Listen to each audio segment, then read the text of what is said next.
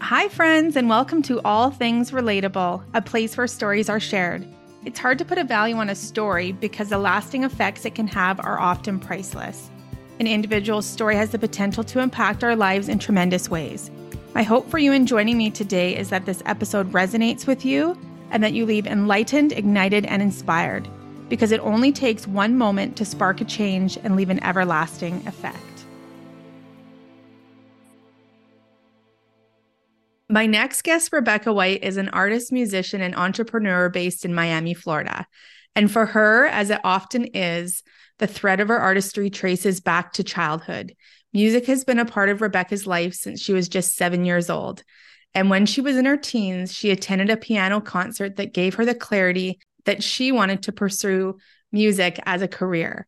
And so that she did. Rebecca attended university working on her degree in piano performance when the unthinkable happened. Her body had other plans. And when she was nearing the end of her degree, she had to withdraw due to chronic pain. She walked away from music altogether. Rebecca then shifted her focus and began working in the design industry, eventually opening her own studio. But she kept feeling like something was missing. She came to realize that she had some deep creative blocks and that some healing would be needed Years into her healing journey in December of 2020, Rebecca got COVID, and the effects lasted a long time. For the next six months, her whole life shut down, and she would be forced to reevaluate everything. So I can't wait to dive in with her and get to hear all of the details of this journey and to hear all about what she discovered and where she is now. Rebecca, I'm so happy to be sitting across from you today. Thank you so much for joining me. Thank you. It's a pleasure. Okay, so I want to start. Let's go right back to the beginning. Take us back to the time when you were just seven years old and how music became a part of your life. Well, someone, I think it was my grandparents, gave me one of those little tiny keyboards, you know, um, a little electric keyboard that was about this big, um, little mini keys um, as a Christmas present and uh, I just started playing music on it, and you know, tunes that I could recognize. It's like, oh, this is how you do this, and I started playing, and I thought that was the most normal thing in the world. Didn't mean anything to me, and um, my parents said, maybe we need to. Would you like to try some music lessons? Uh, and I was like, oh, okay um and so so it was like i was seven when i started studying and i studied you know through childhood doing all the recitals and lessons every week and practice every day. And for a long time it was just something that i did. I didn't really think a whole lot of it. Um, i did play in public a lot for church and things like that um, and recitals, like I mentioned, but it, it didn't really occur to me as um, something to do with one's life until a little bit later.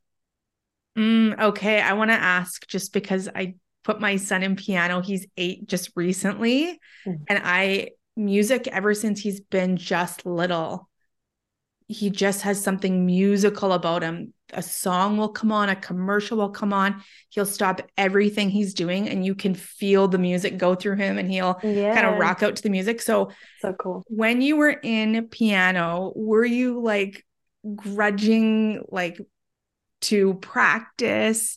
Was it like a chore at any time or was just just like part of who you are and what you did? Was was there any resistance to it or any like grumbling about it along the way?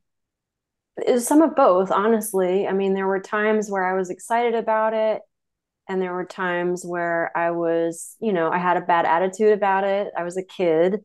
Um, i think the biggest thing that i would say if you're if you're if you've got your son in lessons um, would be to make sure that whoever his teacher is really inspires him.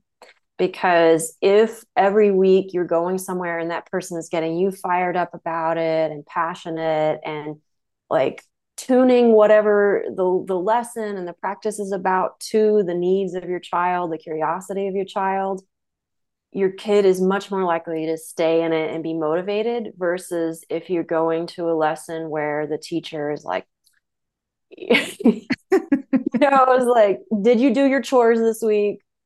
Did you practice the exact amount of time every single day i told you to you know how perfect are you you know so it, i think a lot of it has to do with who that that musical teacher is and how they um, inspire their student and not being afraid to like move on if that's not happening in the class. Mm, such good advice. Okay. Yeah. I am a teacher also. So I really looked into before I put him in, I'm like, who is someone who is just like, will be super fun and playful about it. And you can learn at the same time. So it'll be a good experience. And just seeing yeah. him and his teacher every week, it just is like what you described. He's so yeah. excited. He's so inspired. It's so. Oh um, so sweet. So fun. So okay, good. I, I just wanted to check in there because yeah. I think it was last night or the night before he laid upside down on a seat and he was playing with his feet because he was so annoyed at me that I'm like, okay, mm. go go go practice a song or play something or whatever. So okay, mm-hmm, mm-hmm. we're on mm-hmm. the right spot. Okay. Yeah. Back to you. So you this is just something you did. It was kind of like a part of you, but you didn't really realize that it could be taken anywhere else. So when you were just in your teens, 16, you were at this piano performance and that's yeah. when you decided like okay this is what i want to do as a career. What did that all sort of look like? Well um i was yeah i was 16 and my teacher i had just gone to a new teacher. I had gone to a uh, a summer camp where I met all these other musically gifted young people who were passionate, who were pursuing it, and it was like, oh, wow, this is this is interesting. I'm going to see what it feels like to, to consider this a little more. Um, so when I came home, we changed teachers, found somebody that could address what I needed you know, and match me and my passion and how I wanted to move forward. Um, and she took a group of us to a concert. Um, and I remember it was a rehearsal actually. The the symphony orchestra in the city that I lived in, they were holding a rehearsal with this, you know, sort of world famous star pianist that was coming in to do a concert that weekend. And so it was it was a little bit of a, like a behind the scenes type of thing but even so um, the way that that man i'll never forget you know the way that he embodied music um, the way that he allowed um, communications to pass through him and the music that he was creating it um, it just lit my soul up um, i was weeping instantly i cried the whole concert um, I didn't know what was happening. It was like, what is this? I've never experienced anything like this, but um, this is what I want to be able to do for people is to open up this type of experience so that people feel themselves alive in this way and feel um, that sense of something higher um, and something transcendent. And so from then on, it was like, here we are. This is what I'm going to do. Um, this is my vision for myself and like my calling, right? wow. I know it sometimes it just takes one moment. There's these moments in our lives that completely change the trajectory or kind of lead us on a path a certain way. So seeing this performance and having it just affect you as you were talking, it was like my whole body was in mm-hmm. goosebumps because I have experienced like with music, live music, the way the the energy, whatever, like you said, is kind of he's embodying this feeling, this message, this experience, and it just resonates so deeply. So you wanted to create that for other people. So you when you got out of um high school, how soon did you then attend university to pursue this as a career?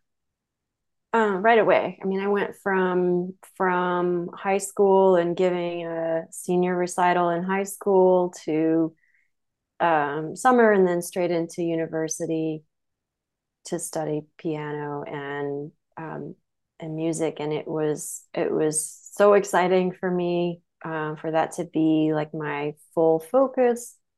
And I was performing in school right away and seeing um, that same kind of like resonance, people responding, um, people feeling the impact of what I was what I was channeling through.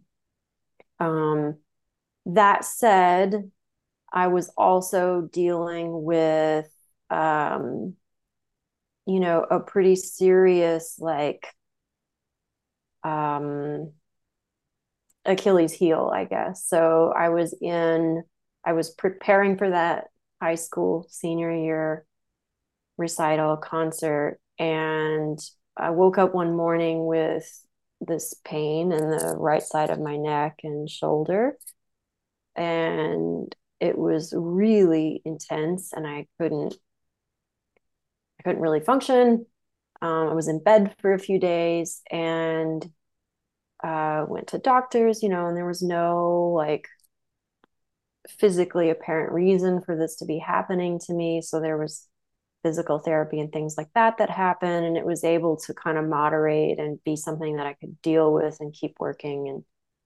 And um, but it really hampered my playing ability, you know. Um, I was it was always like this dance between how far can I push myself to grow in the music and grow in the repertoire and um, you know continue learning but also not pushing myself so far that this pain becomes too much. Um, and so i you know I, that all started in high school and you know so i went into school doing that dance that you know between what will my body allow me to do um, and where are my limitations? Okay so did you ever now looking back did you ever uncover what this pain was? Where did it come from? What was it about? Was it related to some of these blocks that you um that come up later? Like what came about with that pain? Yeah absolutely. You, you're spot on with that. It was um it is can't speak of it in the past tense. Um, it is something that's intrinsically connected with um, emotional blockages and um, emotional disturbances and difficulties. Um, in so many ways, my body kind of acts as a weather vane for my spirit. Um, when when things are happening in the body and the body doesn't feel good, it often is an indication to me that something's going on that I'm not paying attention to, um, that I need to tend to and sit with. Um, but none, none of that was apparent to me at the time, and I did not have any sort of um, resources to help me uncover that until much later. Okay, so you are dealing with this kind of balancing this pain and pushing yourself forward, but you are still like trudging forward. You're still on the path. You're still, this is something that you're going to do as a career. So you yeah. were into your university well, three quarters the way through when yeah. finally you decided to walk away. So, what was that like? What was the final kind of straw in deciding? Like, this is in you. You were seven years old. You were so inspired. You were so moved. You had this vision and this spark inside of you lit. So, how did you come to terms with that and how did you make that decision? Yeah, so I had just finished um you know, sort of an incredible performance that I gave uh my junior my junior recital and it was a huge I mean a huge success for me um, I remember my teacher, who was the department chair, being just like overjoyed, so proud. Um, it was like a mountaintop experience. And um, then coming out of that, it was time to start preparing for the senior recital, right? Um, and we picked new music, and I was starting to get into it. And as you know, the weeks, the first weeks into that work, it was like the pain that had been there that I'd been dealing with, it just went atomic. You know, it just it went um, out of control, unbearable. Um, and I just remember sitting in the practice room and being like, I, I can't do this anymore. I can't live like this. This is, I'm done, you know? Um, and I, you know, I, I don't know what the real catalyst was other than the body being like, we're done here. Mm. Um, and it was, it was also, um, such a moment because when I decided, when I, when it came to me and I decided it happened immediately, like there was no thinking about it or debating it or anything. It was just like, boom. Um, my parents were really supportive because they knew how long I had tried and how much pain I had been living with and how many doctors and therapists and all this stuff, you know, and there was no help, um, no solving it. And so my parents, you know, they they saw me and they said, like, I think you're doing the right thing. Um, or we support you in this, you know. Um, my professors in school supported me in that they um, helped me frame a new degree so that I could still finish on time. But they were bewildered. They couldn't understand because they had seen me as like this girl on fire. and then all of a sudden I just pulled the plug on everything and walked away. And they were they were kind of flabbergasted at what what I had done.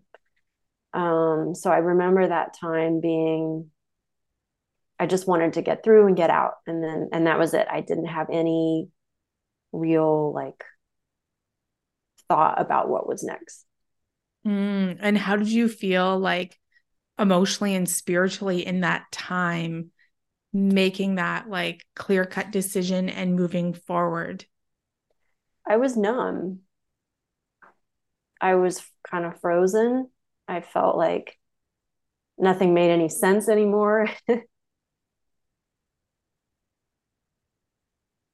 you know, it was it was like life's greatest passion is gone. Um, but I didn't feel like there was any other choice. And so it felt like just being being lost, you know. Um, and not a whole lot of not a whole lot of emotion around it either. It was just it was just like over. Um, which clearly in the way that I understand things now was like it was an emotion too great to process or acknowledge. And so it was it was just like a total shutdown. Mm, I can absolutely relate to that in mm. some things that I went through that I just thought I was like, so I don't even know if it was stoic or strong that I just went on autopilot and I numb things out and move forward. And it wasn't until I was kind of out of the woodworks of all of the the things that I could go back and then process and deal and heal with everything. So yeah, that that's definitely a, a turn in your your path that you weren't, you know, inviting in or going in um into happily, you know, walking down this other path. So once you made that decision and decided, okay, this is it, this pain is too unbearable, I can't go forward, then when was it that you kind of maneuvered to design or did you do anything else kind of in between?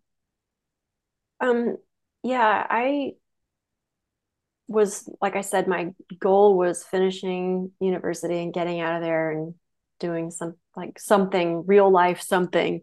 I wasn't interested in staying longer at university and so my professors allowed me to kind of form a hybrid major.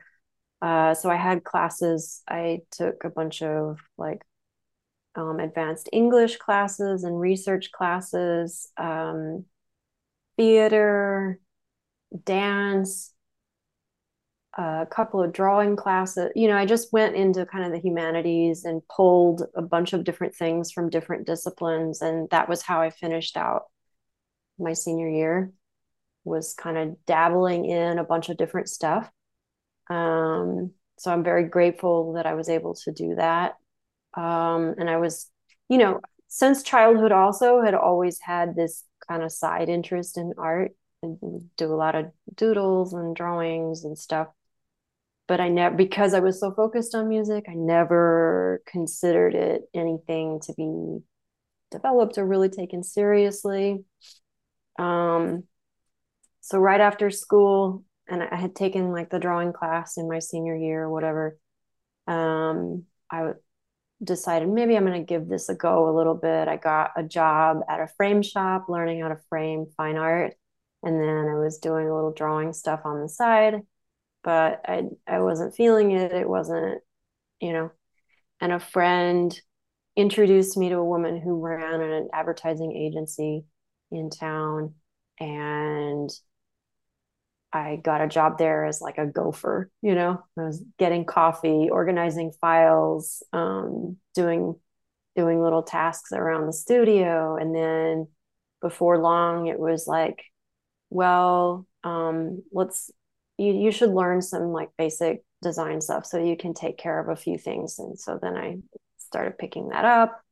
And then i started going to client meetings and working on pitches. And pretty soon i was you know really doing all the work of running a shop. And so after a few years i decided i think i'm just going to go out on my own um, okay. So it was very gradual, very gradual, and definitely not something that was like, oh, I'm going to go do this. It was something that just happened. So tell us about what was some of the design work or projects like while you were at this studio working. What did you get into? Um, the this the agency did. They had like real estate clients they had plastic surgery clients. They had, um, oh man, it's been ages. It was just kind of like a random smattering of of local in some tourism stuff, local industry, you know. Um, and so I was really just learning the basics, you know, in the context of whatever projects were going on in the studio at the time. Okay. And then after a few years of kind of picking up these little skills along the way, getting the foundation, you decided that you were going to open your own studio. So, what was um, your focus when you were opening up? Was there like a specific clientele that you were hoping to draw in that you worked, I don't know, that lit things up for you? Yeah, I was really interested in working with nonprofits um, and you know companies or organizations that were beyond just doing business to make money but you know um, had some kind of purpose or um, sort of social good that they were working towards. And so right away a, a lot of things like that started cropping up and, and becoming part of my client base. And that you know I've, I've done a lot of different kinds of work. I've worked with a lot of in a lot of different industries but the work i'm proudest of over the 12 years now that i've had the studio has been you know the work that is is really committed to creating some kind of impact in society. Mm, yeah. That definitely i can see how that would be the ones that feel feel so good knowing that you've had a hand in creating yeah. change or having yeah this impact. So yeah. you said 12 years. Yep. that mm-hmm. is a long time. So tell us about this ride of um, this studio. What is that like for you? Are you in there solo? Do you have a variety of people working for you? Do you have freelancing? What does that look like in this studio for you? Yeah, so I am the principal on everything. I hire people to work with me to either to, you know fill skill sets that I don't have, or when I have you know too many things going on um, to handle it myself, I'll bring in other designers. Um, so I like I like working with other people when possible.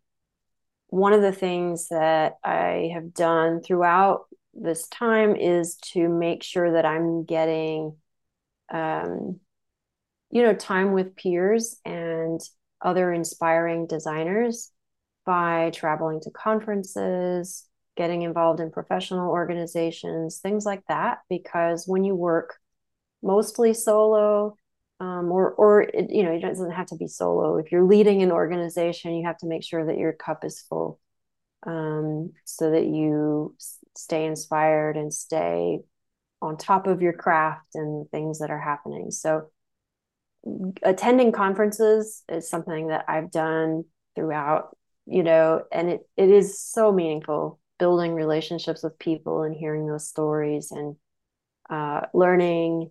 It's been instrumental for my growth as a professional for sure. Mm-hmm. I think collaboration is so key. I just think of like all of these ideas that I have, and then I get in a room and talk with these other people. And then it's like the idea starts as this little teeny tiny thing. And then by the end of the conversation, it's like, oh my God, like so much more um, that can be added that inspiration and the energy that a group of people kind of in the same industry and can come together and just share their diverse range of thoughts and skills to just really elevate things. So I love that you dive into that because I think being leading being a leader can be or I've heard I don't know I haven't been in this position but it can be a little bit lonely if you're the one leading and the dynamics between you know I don't know I just have seen it I guess in my own workplace that the people working for the leaders are really connected and then sometimes the leaders just because of the position that they're in or the way that they're leading maybe aren't are left out a bit so mm-hmm. Mm-hmm. how do you what is kind of like your leadership style or how do you lead in a way where you can still have those form those relationships and have those connections with the people that you work with yeah i think um when I've been in leadership roles, um, there was an organization that I was involved with for several years um, called AIGA. It's the Professional Association for Design. Um, they have chapters all over the United States. And I led the Miami chapter uh, for a few years. One of the things that was really important to me as a leader in that time was making sure that the things that we were trying to create as a board um, were things that like the community supported, the community uh, needed, and the community could get behind. And so a lot of it was about, um, you know, reaching out to other people in positions of leadership here and understanding what their challenges were as studio leads or creative directors and how the organization could fill their needs. Um, and in doing so, like forming relationships with those people. So, um, and then, you know, within our own board and our own working group, it was about making sure that we were all in agreement and in alignment with the things that we were trying to create. So it wasn't like, you know, the president decides what's happening. It was like, here are the things we could, you know, is an open conversation and developing agreement around what we wanted collectively to create. Okay. So you've been in this space for many years. And like I said in the intro, there there's something still kind of missing that you're thinking, you know, enjoying designing. And I talked to you previously before this this call where you talked about meeting the needs of your clients. So, can you tell us a little bit about that? I thought that was so interesting. Yeah, like the feeling of something missing, feeling like, um, like there's there's got to be more. I I felt like I was, you know, doing the things that are needed for my clients, kind of following the patterns of what it is to run a business and getting new clients and getting bigger projects and hiring more people and all these things, but at the end of the day, not feeling um, very satisfied creatively, not feeling very fulfilled, feeling like there's so much more to me that's not getting its due, you know, like I'm holding back somehow or I'm blocked somehow. We talked about how at least my approach to to design work, graphic design work, web design work is it's not about personal creativity really. It's not about me expressing myself or um, being artistic or any of those things. It's about, um, you know, I, I have this pretty finely developed process where when I'm working with a new client or on a new project, we go through a, a careful discovery and intake process where I really understand their business. I really understand their challenges. I really understand their um, their goals, how they want to grow, what it is they're trying to create out there in the world, what is the impact that they desire, and then there's you know kind of a crafting of a solution. Like here's how design, here's a vehicle of how design can help you get to where you're going. So it's about creating some kind of solution through design that empowers them to make their impact. Um, and it's it's really about looking at the market and looking at their customer base and you know there's a lot of of comparison and study and, and all this that goes on to make sure that you're creating something that serves their business needs and helps them meet their goals which a lot of times are financial or um, data right? Data based um, so the personal yes there's there's like a sense of how to apply the design process to that what works and what doesn't. Um, you know just visually speaking what's compelling or you know maybe what needs to be refined whatever. But it's much more objective and it's not about me. Like my touch is not there really. Uh, and, and from my perspective it doesn't need to be there because it's not about me. I'm not selling me. I'm selling the client. um, and so that has been the way that I've approached all of that work. Um, which I think makes a lot of sense for the people that I've worked with, but it has left me, um, it left me like knowing that I was not really living up to what I was capable of as a creative person. Mm, okay. And you had some creative blocks. So you started on this healing journey in 2017. And then, so take us through what did that look like? How did you come to realize, okay, I've got some blocks going on, there's some healing that needs to happen. And then right into COVID, when you literally like had to stop everything for an extended period of time and reevaluate to to move forward so tell us about that journey yeah i think um i was in like some business mastermind type of group and i was trying to figure out i was you know trying to figure out if maybe i could create something around music um for my community that would give me a sense of satisfaction um, and reconnect to something that I really cared about. And I was struggling, you know, there's a lot of emotions that were coming up as I was trying to explore these possibilities.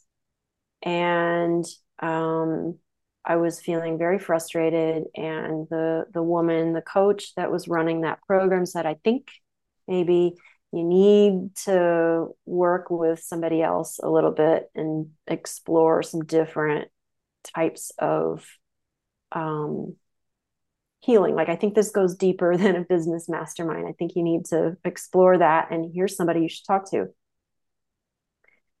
Um, and so I went and had an appointment with this woman, and she right away, like the first thing that happened was we went to music and um, all that stuff that like I had no there was no connection for me between the pain in my body and all of that stuff and where I was then, you know, feeling creatively blocked, like, and she said, you know, Rebecca, do you realize, you do realize, don't you, that all of this stuff that's going on in your body is repressed emotion, right?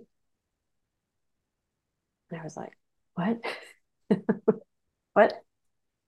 Okay.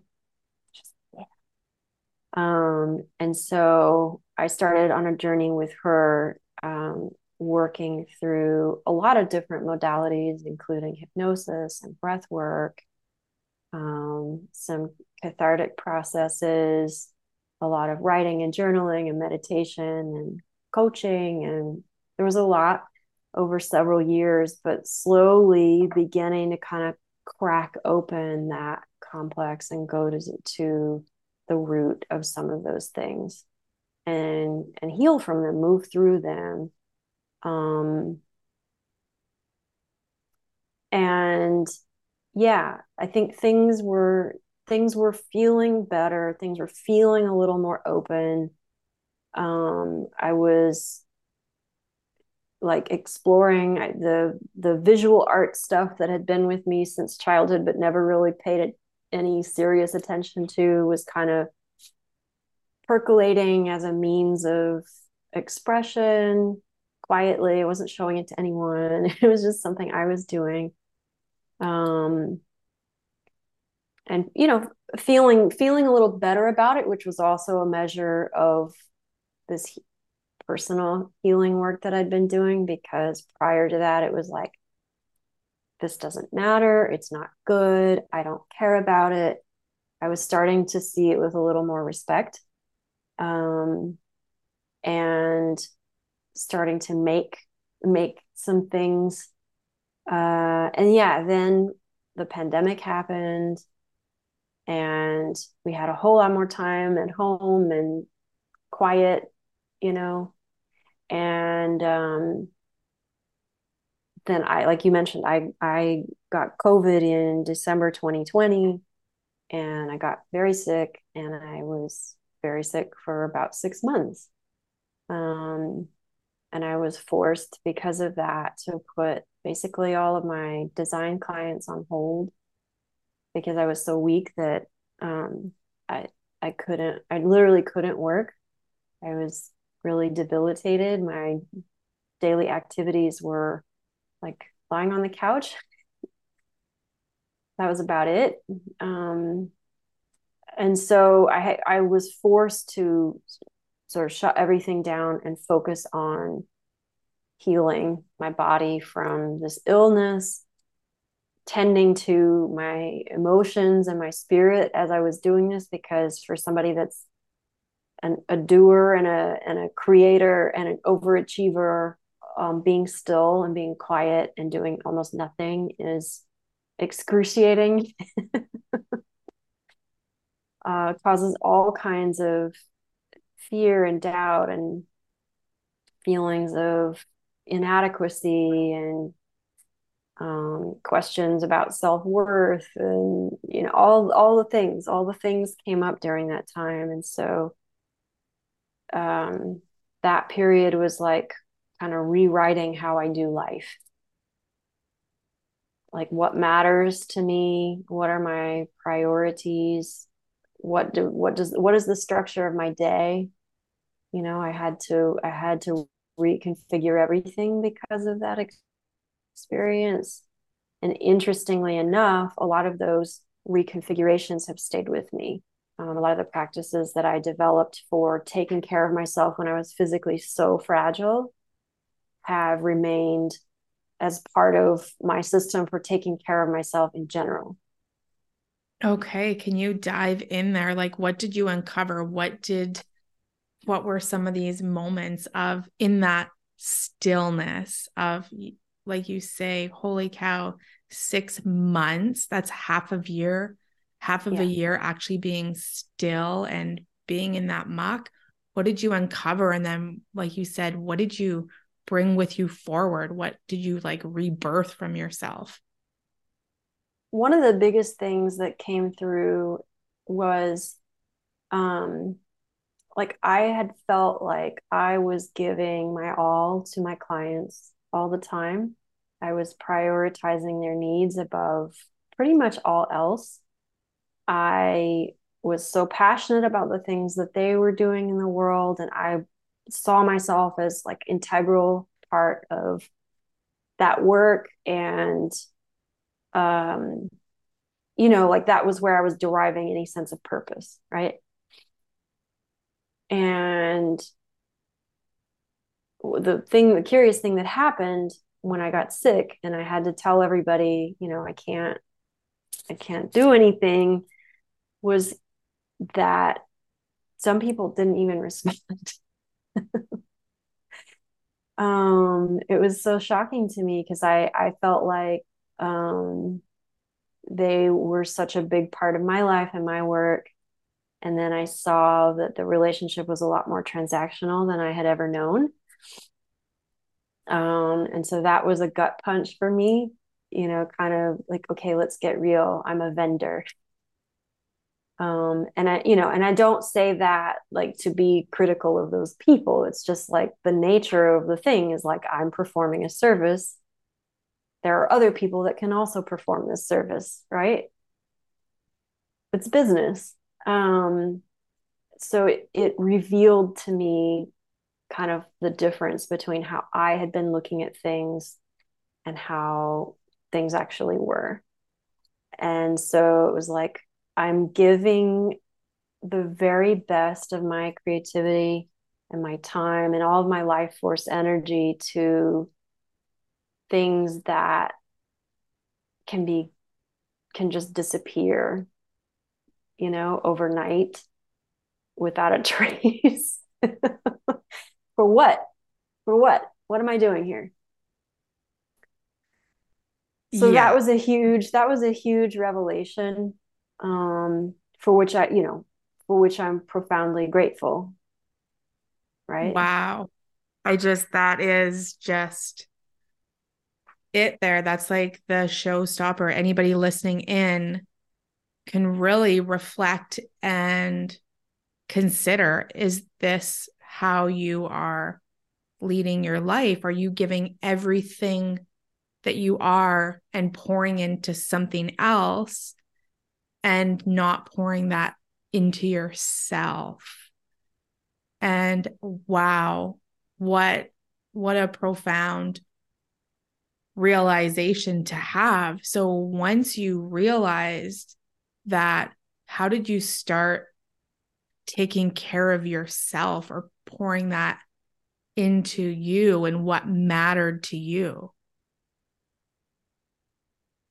So I had I developed this little regimen that I called my I think I called it like my energy hospital. Um so I had this set of things that I was required to do every day and it was like um, everyday meditation. Uh, and at points, you know, I was so weak that it was like I was lying down, you know, because I couldn't sit up for 20 minutes or whatever it was. It was like lying down meditation. Um, and, you know, that was a practice that was a requirement. Um, writing, I learned like journaling as a means of just kind of the, the garbage can of the mind. Doesn't matter what you're writing. It doesn't matter if you're using correct punctuation or spelling or what none of that matters. What matters is that you're just kind of like getting getting stuff out. Um, so there was like a practice of I must write every single day. Um, and there was uh, yoga, you know, movement practice sometimes it was like the most yin yoga you've ever seen because I had no strength, but it was like move the body a little bit in ways that are supportive, you know. Um, and then um, there was the the creativity part of it as I began to feel physically a little stronger, like some kind of personal creative expression And if, and only if, I was physically well enough to move through all of those things, was I allowed to touch work. so I rewrote what was priority. In the past, work came first. I would do all the work stuff. And then if I had time, if I had the energy, I would maybe do some of this other stuff. And I I was I was finding that that approach was wrecking me day in and day out when I was so sick. And so it was like, okay, we got to flip the script here. We have to change um, the way we're doing this, and the the things that support my health and healing have to come first. And um, because I was so weak at that time, they took up most of the day um, because I had to do a lot of rest in between and it was very slow and all of that. But um, what was clear to me as I got stronger and had, you know, I was getting over the illness was like, I can still take this approach. It's not going to take up all of my day because I can do these things more in a more like linear fashion because I'm not sick.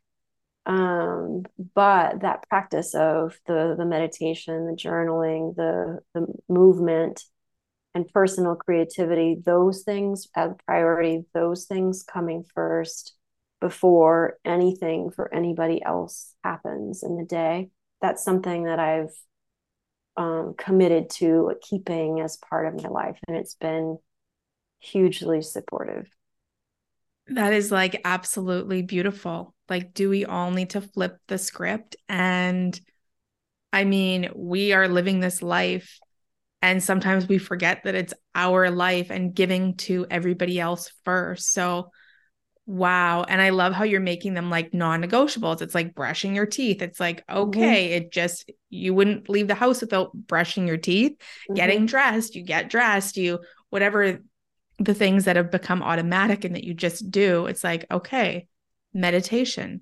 That's automatic. That's just part of my day, what I do, moving my body, body, journaling, having this time for movement.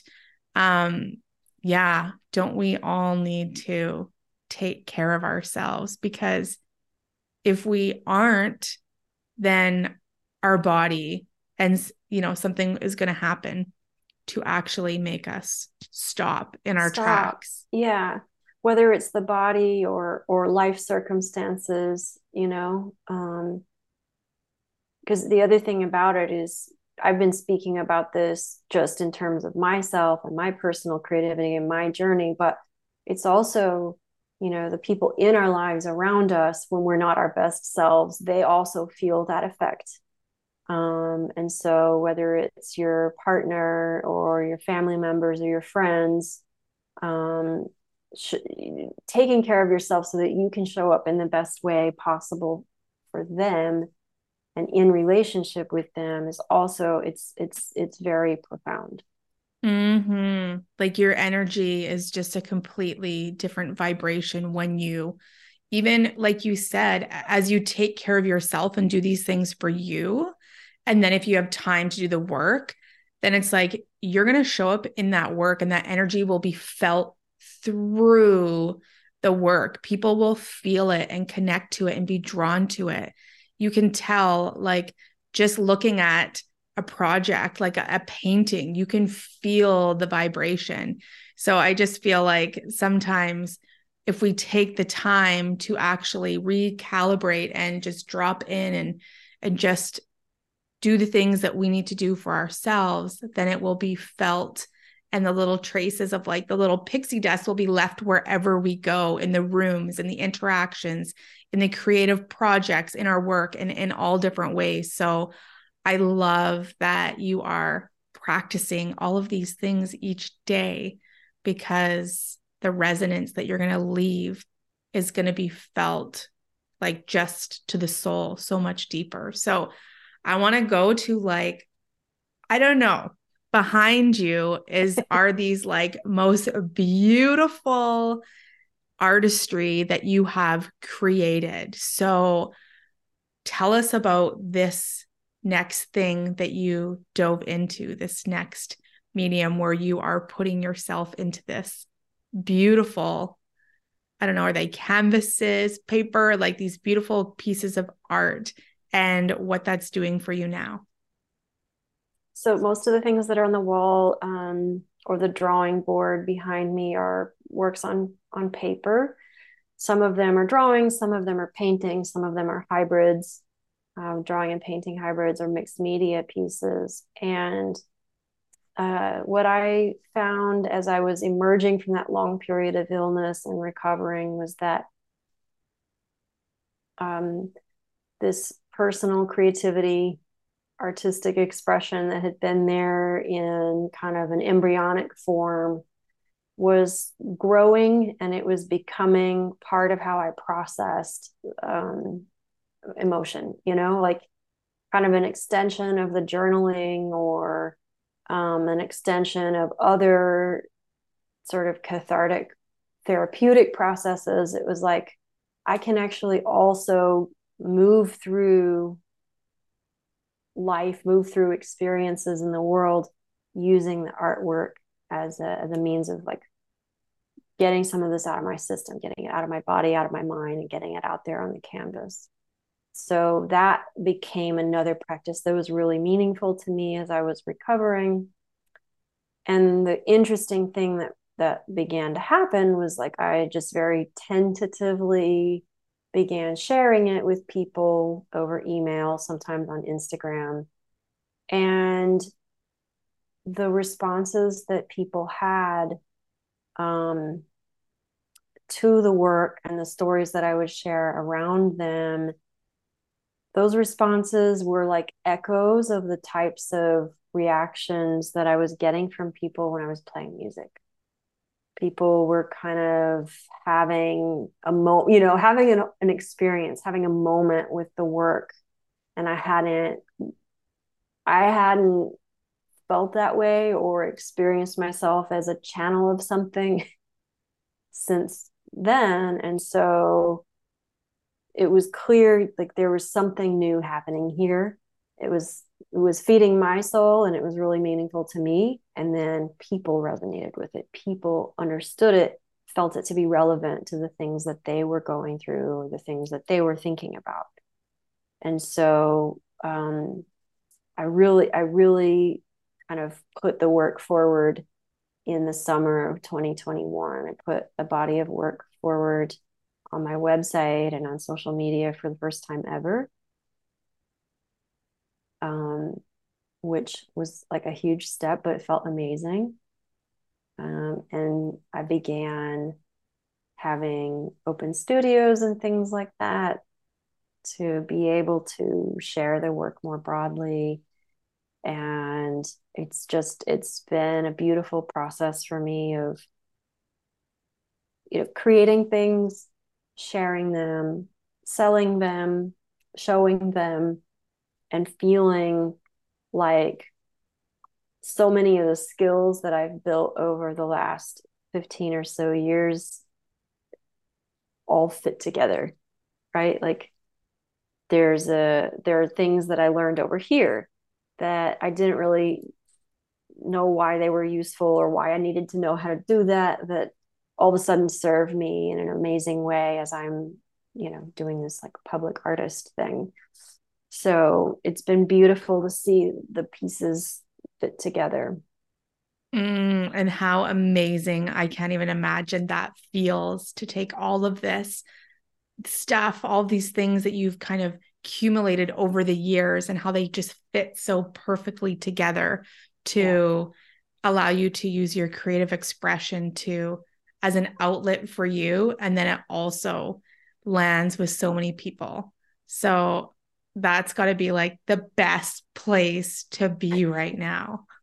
It does feel amazing. It's like i i, I told somebody recently it's like i i suddenly make sense to myself. I, I feel like I've always been kind of confusing to myself, and suddenly it's like, oh, okay, I get it all the pieces have come together and it all makes sense. I feel like we're all kind of on that journey of discovery. And sometimes it hits sooner, sometimes it hits later. I'm sure sometimes it comes up multiple times through our lifetime. But to be in this spot right now where you can take all of those pieces and just be in this place that brings you back to that time where you, A, witnessed this performance and had that feeling within you. And then where you got to the point where you had the performance yourself and got to see that response from other people where you're getting that again, but in your way where you've taken care of you and it starts there and then it just kind of pours out. So I just think it's all amazing. Is there anything else I'm missing? Is there any other question, any other thing that you're like, this is really top of mind? I want to share this, this wisdom or knowledge or this experience. Is there anything else right now that you're like, I just have to touch on this? um, well, one of the things, so a lot of a lot of the work that is here and the work that is on my website and social and whatever is all um, you know, like two dimensional or three dimensional visual artworks, right? But one of the things that I'm moving into and, and kind of crafting is some more experiential work that has a participatory component where people, when they come to look at it, they get to do things with it. And, and so it's a more holistic experience. And um, a, a lot of it is going to be around these same types of themes of um, you know the creative spirit and resiliency and taking care of oneself and so on and so forth. I love it. And when we do drop into our creativity that's when the magic comes alive. I think so many of us through experience and uh, different things society have lost a lot of that artist within and kind of put it to the side for logic or whatever else. And when you can tap into your creativity, then there's so many different uncoverings that can happen and the magic that comes from it. I've seen it happen. Absolutely. So I love Absolutely. that you are creating that experience for other people to really drop in there too. Yes, yes, and it's it's true that you know, I, I feel so we've been kind of socialized to believe that creativity is the domain of the artist and it doesn't pertain to other people. Like you need to be a professional or you need to be trained or you need you know rah, rah, rah, um but creativity is like the essence of being human. And so everyone has that gift, that spark. And it's just a matter of tapping into it and accessing it and making space for it. Um, and it's not about creating a product, right? But rather being in a process. Mm, absolutely. Absolutely. Okay. Your story is incredible. I'm so happy to be sitting with you here and just feeling this energy coming through you with this place that you're at. Like you're, I just like I'm so drawn to this one piece behind you, the movement in this. Which one? Which one? Uh like the black this, one with the yeah. One? I'm like that one, just the movement in it and the beautiful boldness. Like it's all just so beautiful. So mm-hmm. I'm so happy that we get to share this time together. And I think there's so many um takeaways that the listener is going to be thinking about, reflecting upon to have an, an impact in their lives in a subtle or profound way. So I feel like you are leading this curious trail for everyone listening in to kind of dive down and reflect upon. So, lastly, where can everybody find you, follow you, check out your art, check out what you've got going on, connect with you? Yeah, absolutely. I'm on Instagram, Rebecca K. White, and my website is rebeccawhite.co. I also have a Substack um, newsletter. So that's Rebecca White, Substack slash Rebecca White. And I those are the platforms where I let people know about upcoming shows and projects and, you know, just kind of my journey, all the things that go into this creative life. Well, I love it all. Thank you for sharing your time with me, and we'll definitely stay in touch. Awesome. Thank you so much. Thank you for joining me on today's episode of All Things Relatable. If you know someone that would relate to this episode and get value from it, please pass it along. Also, if this episode resonated with you, I would love for you to rate, review, and subscribe.